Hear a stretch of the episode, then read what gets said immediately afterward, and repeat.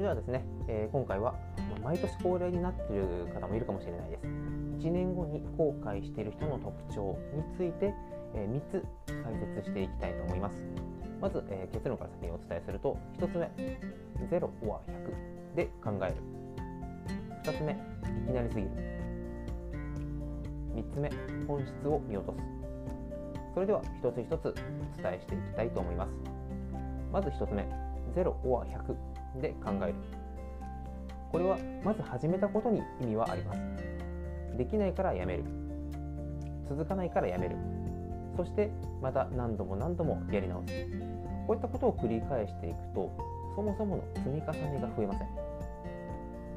この次にもですね、えー、いきなりすぎるとかいろいろお話ししていくんですがやはり0100で考えるのではなくてもう積み重ねてる。今ゴールの例えば10%まで来てるな。でしたり、ま100%って考えると今60%ぐらいかなというように一つずつ段階を踏んで考えるという思考が非常に大事になってきます。えー、僕自身もそうですねこの0か100かでできなければというふうに結構考えて続かないっていうことは多かったのでその時の考え方としては、まあ、できてないなら、まあ、自分に向いてないでしたりやる意味がないって考えてしまっていたのでこを抜け出すのは結構時間がかかりましたね。ただ抜け出すきっかけって考えるとやっぱりあの口に目標をこう言葉に出すっていうのは大きかったかなと思います。周りにこういうことやってるんだよって話をすると、ま、できてる段階でもあここまでやってるんだすごいねっていうふうに褒めてもらえるとあこの段階でも、まあ、よしと見られるんだというようにあの自分の中の基準がだんだんだんだんこう変わってきたので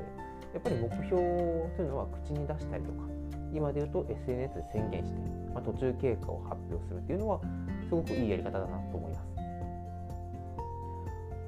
それでは2つ目、えー、いきなりすぎる。先ほどね少し話にも出たんですがやっぱり段階を踏むっていうのはすごく大事になってきます。いきなり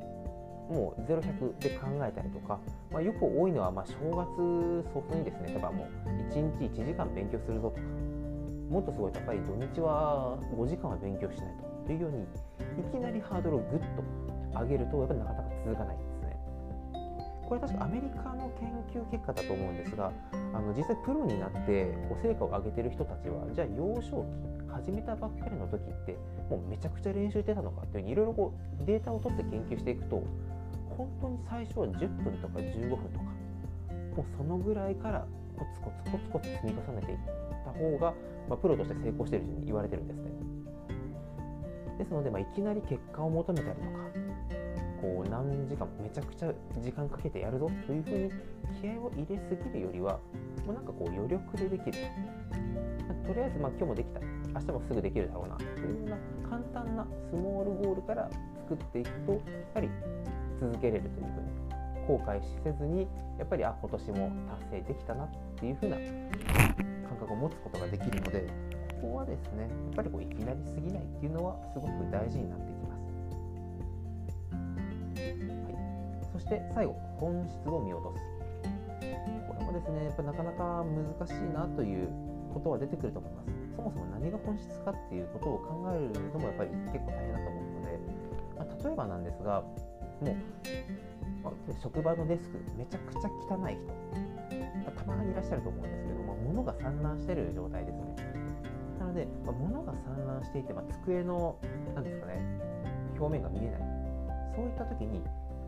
まあ、イメージとしては物が溢れているのでそもそも物を減らすっていうのは本質になってきます。ただそこで例えば箱を持ってきたりとか筆箱を持ってきたりとかこうどんどんどん整理整頓しようと。すると確かに整理整頓もすごく大事なんですけど整理整頓することによって多少机の面積使える面積は出てくるんですけど結果としてまあ物が多いのは変わらないんですね。そうすると、まあ、綺麗に整えて数少ない空いたスペースも次から次へとだんだんだんだん物が増えてきてしまうので、ま、結果として元通りになってしまうただそこにかける労力って結構非常に多くなるのでそこでまそもそもこの今起きてる問題設定しようとしてる目標っていうのは一番何を身につけたいかそして何の目的でという本質をきちんと理解した上で始めないとだんだんだんだんこう頑張ってる方向性がずれていって頑張ってるんですけど結果につながらない。